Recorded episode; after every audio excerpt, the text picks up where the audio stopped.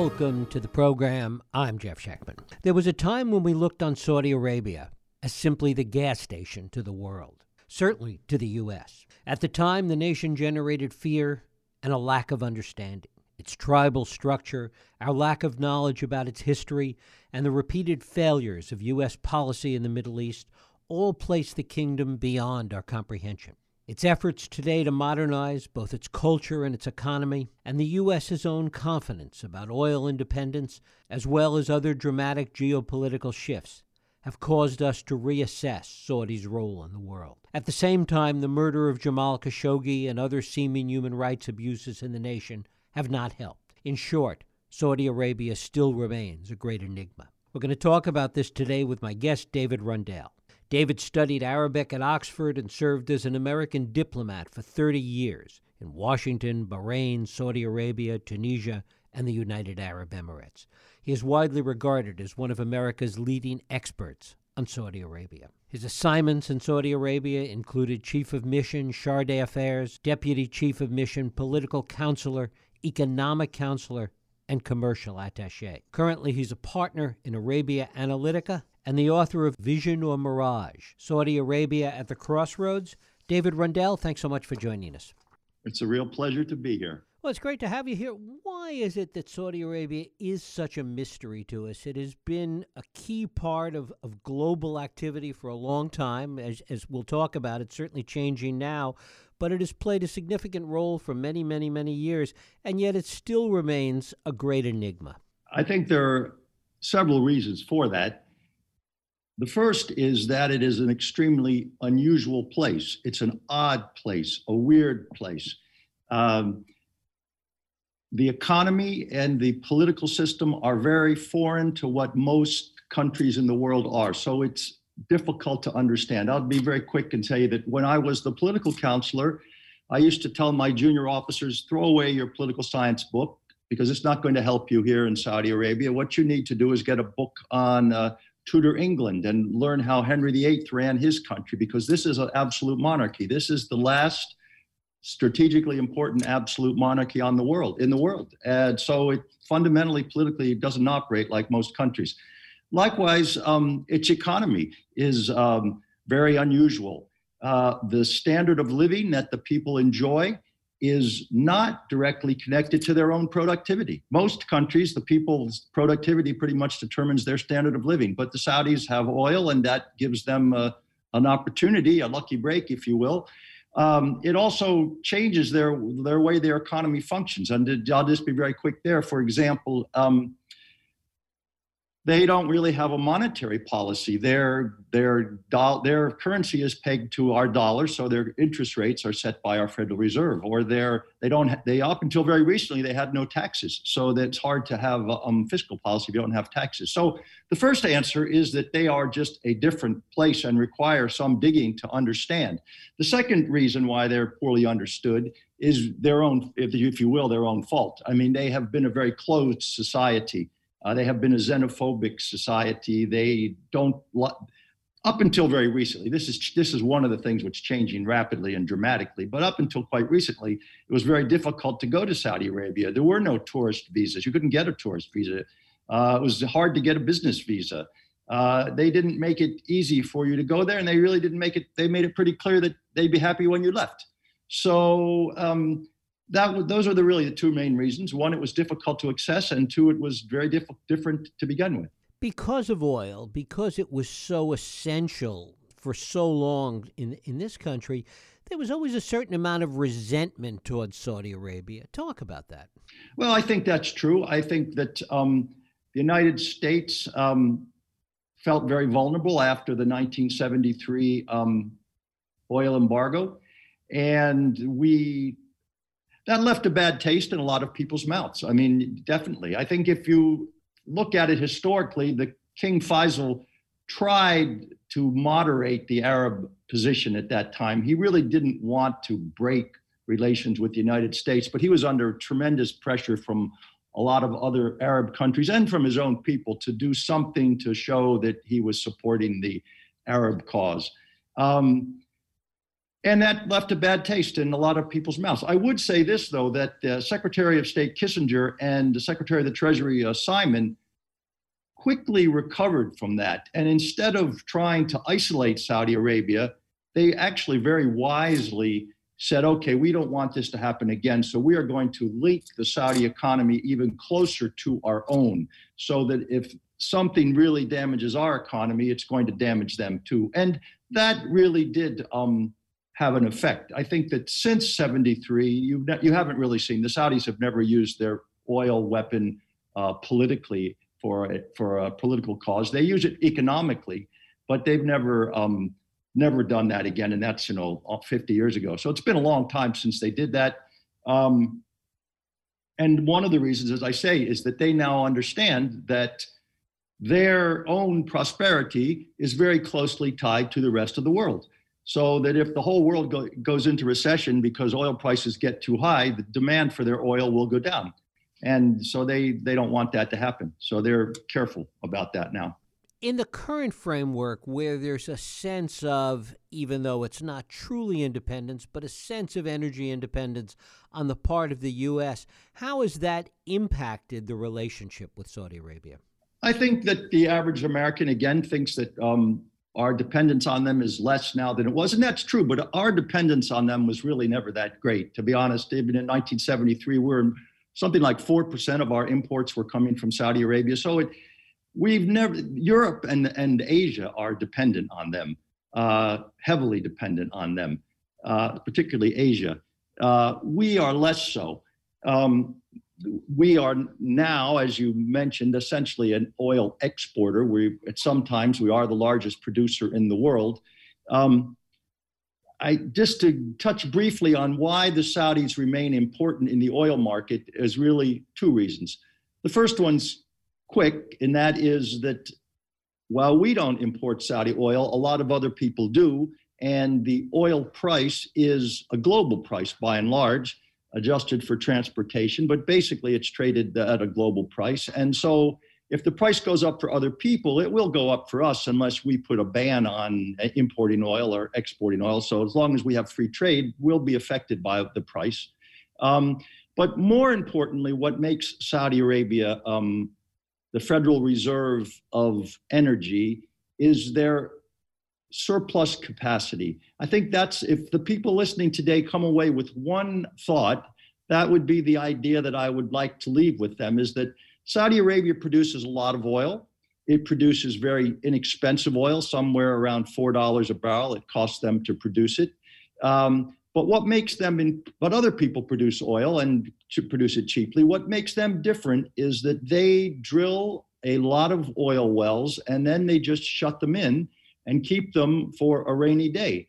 So usually they have about 2 million barrels a day um, of surplus capacity. And they do use that to keep the market stable. I mean, if there's a hurricane in the Gulf of Mexico and all the wells are shut in, or if there's a strike in Venezuela, or quite frankly, if there is, um, if the United States decides we want to put sanctions on somebody and we take Iranian oil off the market, well, who's going to make that up?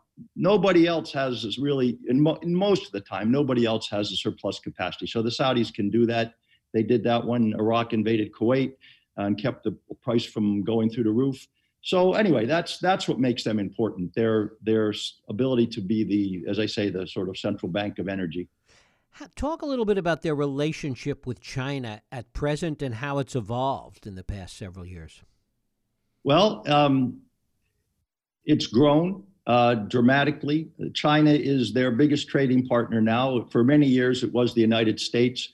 Uh, now, China is the biggest. it's their biggest customer for oil, and it's their biggest trading partner uh, in terms of things they import as well. So they have a very large and robust um, and that's that's recent. That's you know happened within the last ten years that that that that has happened. It's been going on maybe since yeah, really in a big way for the last ten years. Uh, they don't really. They have us. They have an odd military relationship with China.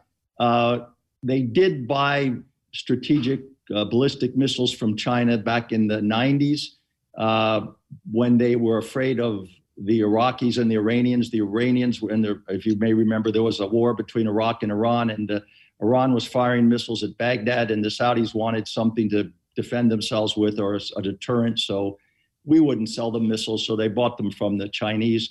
But other than that, they haven't really they haven't really developed a uh, complicated. Most of their military equipment still from the United States.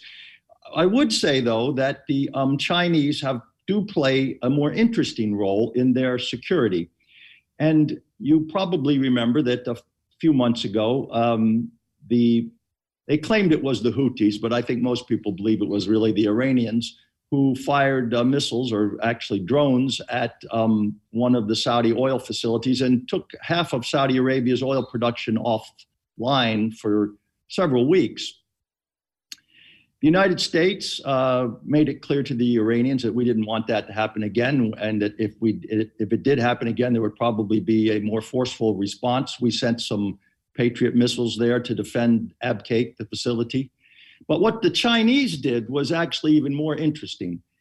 They went to see the Iranians and they said, you know, we're the only people that are buying your oil now. We're the people that are helping you refund your, uh, your refixing up your refineries. You know, we're the people who still trade with you. And we don't appreciate your taking off uh, half the Saudi production when we're their biggest customer. So we'd appreciate it if you don't do that again. And I think that the Chinese had just as much a role in, in playing the, in making sure that that has not happened again as we did. To what extent has the relationship with China impacted Saudi's relationship with the U.S.? I don't think it's impacted it um, negatively or positively. I think you know we. I think Saudi Arabia um, for a long time they had one main friend, and that was the United States. The country is, and that was largely because we were the ones that built their oil industry for them. And they were they were very closely and they're still very closely tied to the United States in terms of um, where their their elite is educated. And not even their elite they're middle class. Um, so that has not really been affected by the fact that they now have more friends than just one. Um, they have they've had relations with the Russians now as well they have relations with the Chinese, and they're a mature country, and I think you expect them to have relations with more than than just one country, which is, as I say, how it was for a long time, but that was somewhat unnatural. Um, just to give you an idea how close that relationship is, they have something called the Majlis al-Shura, which is a um, it's more like a House of Lords than a parliament. The members are appointed, but they do have um, some role in the legislative process.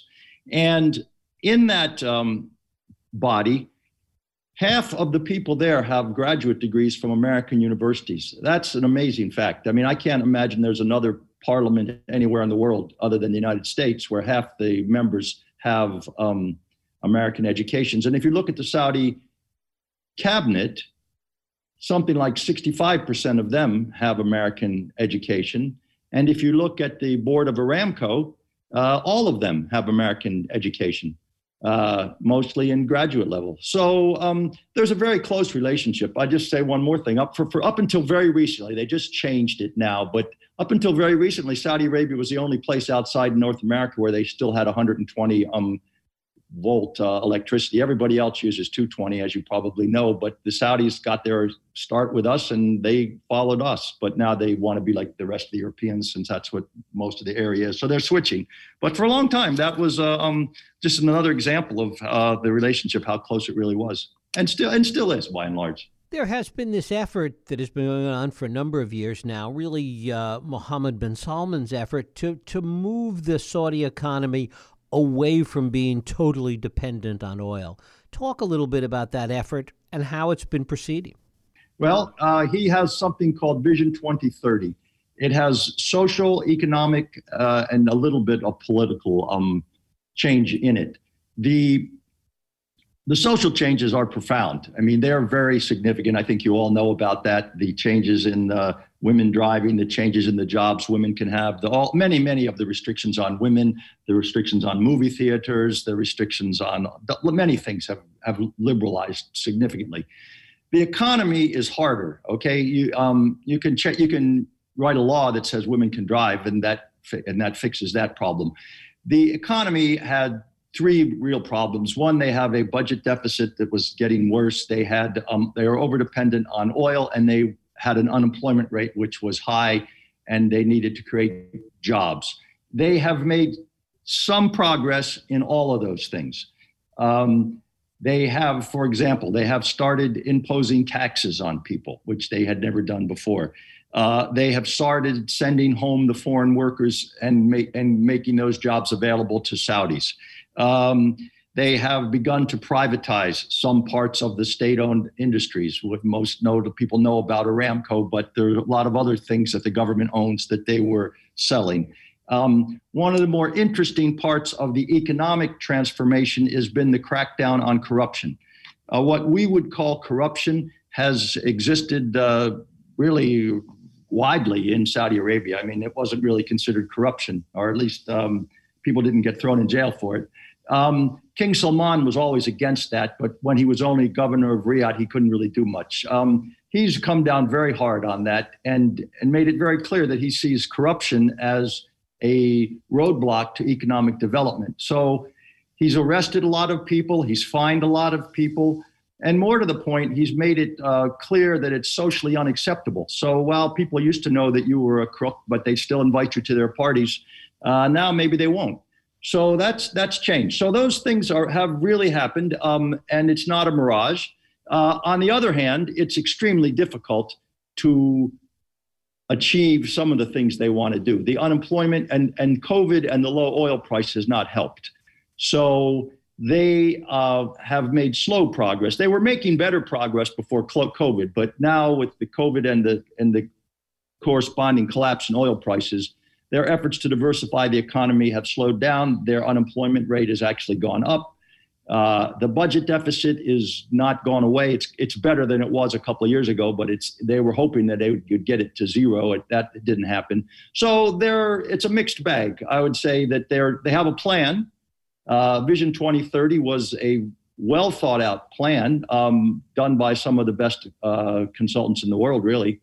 Uh, and they have a new structure to try and implement that plan in their government, which they changed a number of things in how their government works. So they're trying, but they have a, quite a ways to go on the economic front. The cultural changes that you talked about, particularly with respect to women, but overall, how embedded are they? Are, have they taken root to the extent that they're permanent, do you think, or could they change on a dime? That's a good question. I think they're permanent um, because they reflect a generational change.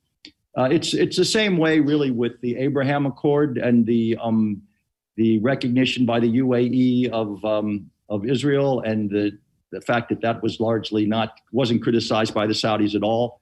Um, these are generational events. Um, and to some extent, you know, people give a lot of credit to Mohammed bin Salman for driving these changes, and he is a bulldozer, and he does, and he is a champion of, of these changes. But to some extent, they were going to happen anyways because there's a, there's there is a generational shift. Young people, half the people in Saudi Arabia are under 30 years old. Uh, they watch YouTube, they do WhatsApp. Uh, they don't want to live an isolated life uh, like their parents did, and um, they want to be part of the global economy. And in fact, one of the, I mean, one of the reasons that the king pushed this Vision 2030 and is that he knew, he saw, and so did I, everyone did. Smart young Saudis were leaving. Educated Saudis were saying, I'm out of here. I'm going to Dubai. I'm going to New York. Uh, I'm going to go to San Francisco, somewhere that I can, you know, be freer and have a more interesting life and get a good job. And so they they want and they did stop that. I have to say i know at least three people uh, whose kids whose children came back because they said look things are really happening in saudi arabia. Things are moving. Things which you couldn't really have imagined. Men and women who aren't married sitting in restaurants which was illegal. Literally it was illegal. You'd get arrested uh, music in restaurants, movie theaters. I mean, there used to be no music. Now they got people playing music in the airports. These are these are shocking things that, if not shocking, but I mean they're startling if you if you knew Saudi Arabia. Um, just the idea that women can check into a hotel now without their guardian. I remember the first time I saw that, I was I was shocked. I said, "Wow, this is a lady is checking into the hotel by herself. How amazing! I mean, not amazing in America, but it was amazing in Saudi Arabia." So, um, yeah, these changes are significant, and I don't think they'll be rolled back unless there's some kind of a revolution. Okay. There are maybe 20% of the people. I would, I would give you numbers like this 70% of the people are more or less behind the king and what he's doing, and Mohammed bin Salman, both economically and socially. There are 20% who think that things have gone too fast who who actually would like things to slow down or even reverse. And then there's another 10% who thinks who think things haven't gone fa- far enough, fast enough. They're, they they think there should be an election for the king tomorrow, or we should have a nightclub or whatever, a casino, or you know, they they they they're pushing for even even more um, dramatic change. Uh, so those 30% are not happy. Uh, I don't think that the 20% who are um, going who are, who think things went too fast um, are at this point um, going to create a revolution. Partly because a lot of them got put in jail, quite frankly. Uh, so that's true. They did put they did put a number of those people in prison. What is the government most fearful of? What could upset the apple cart the most? I think there are probably three things that could upset the apple cart. Um, continued low oil prices and economic hardship. Uh, right now, the country still has a lot of reserves. It still has a lot of borrowing capacity. It's interesting to note that most of the Gulf states were downgraded by the rating agencies. Saudi Arabia was not. Uh, and that's largely because they increased taxes. And so they are remaining more solvent than some of the other countries. Um, but if that continued for a long time, that would low oil prices is a problem. Um, as I said, a religious backlash is potentially a problem. I don't see it right now, but it's it's there. There are people who would like it to happen. I mean, they're under control at the moment, but they exist. And there are, if you will, would-be Khomeinis uh, in Saudi Arabia, and they, they, exist. So, and they have followings. Uh, and and they would roll all of this back for sure. And then the third thing I would say is um, if something were to happen to the crown prince. And that's an interesting issue because one of the strengths of the El Saud dynasty has been their ability to manage succession, their ability to move from one king to another to another peacefully uh, and quickly. And that worked amongst the sons of the old king, who he had 34 sons. And for the last 60 years, they've just been handing it between one brother to another, which worked. Um, people say that the king ended that system. He didn't really end the system. The system end the system ended itself because there's they ran out of brothers. So now they're going to have to jump to a grandson. And there were 34 sons. There are over 500 grandsons. Every one of them thinks he should be the next king. And so this was a real potential um, disaster waiting to happen, really. It was a real Game of Thrones that could have unstable, destabilized the kingdom. The king picked the person he thought would be best. Uh, whether you think he's a good guy or a bad guy, that's the person he picked. And he engineered it so that that fellow is will be the next king when the king dies, if he's still around. But what we have is what you call in the investment world key man risk. Usually there's a number three guy. There's a number, there's a king, a number two, and a number three. There is no number three now. They haven't picked a number three. So if something happened to Mohammed bin Salman, that would be destabilizing. Talk about the killing of Jamal Khashoggi and certainly the negative publicity, if nothing else, that it brought to Saudi Arabia, given all of these positive changes that are working their way through the system. Well, I think that's the most, probably the most important question of the evening. Um, anyone who deals with Saudi Arabia has to wrestle with that, um, that question. It, the question reflects um, a constant tension in foreign policy, a tension between our values and our interests.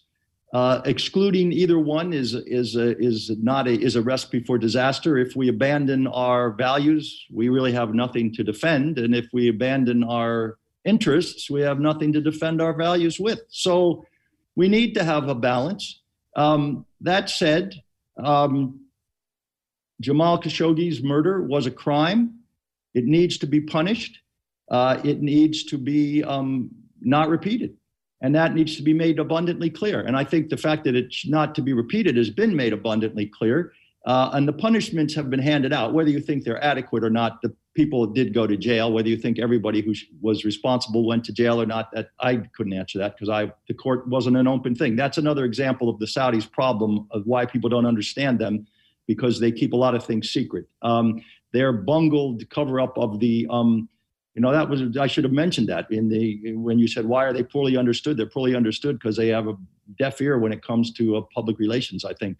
Um, so that the united states does have interests uh, in a relationship with saudi arabia not just the stable production of oil but counterterrorism regional stability including the, the security of israel which the saudis would like to see that problem resolved and have worked behind the scenes quite hard to try and get that problem. And they're working right now today, actually, to try and get that problem resolved. So we have a lot of interests with them. Um, the king remains popular. The king is trying to reform his country. We should wish him success uh, and not try to ostracize him, but we should also make it very clear that, that what happened shouldn't ever happen again. And I think that's that's the answer. That's the is um, if you ask me, I think they probably, I, I, this is speculation, but I don't think they intended to kill him. I think they intended to kidnap him. They do kidnap people, they have done that before. Um, so I think it was a botched kidnapping myself, but I don't know that for a fact. And whether it was or not doesn't really matter. What they did, they did, and they need to make sure they don't ever do it again. And we need to make that clear to them. In order to understand Saudi Arabia today and the changes taking place that, that you've been talking about, Finally, what is the one thing or a couple of things that we should be watching? What are the key indicators, if you will, that we should be aware of with respect to understanding Saudi Arabia today? The key indicators. Well, um, I'm hopeful. I, I, we, have we've spoken a, a, lot about the political and the social changes, and there are things that you can see there. You know, do they balance their budget? Do they take away the last few restrictions on women? Um, you know, these, these are things you could like. For example, there aren't yet. There still there aren't very many women judges. Okay, they allowed women lawyers, but not many have become judges yet. So would we see th- th- those kind of things we can spot easily? But I would, the thing that I'm most hopeful for, is that they become a more participatory monarchy. They aren't going to become a democracy anytime soon. But right now, they are in a transition point of where they they could become a police state like every other Arab country. Because as long as there were these brothers uh, who ran the show kind of as a consensus, there was no one person who had complete power. That's changing, and it is potentially becoming a more authoritarian place. So, for me, the thing that I look for in Saudi Arabia is signs that they're not going to become a police state, that they're going to evolve, uh, as many other monarchies did around the world, into a gra- gradually into a more participatory system. And I think there's a hope for that.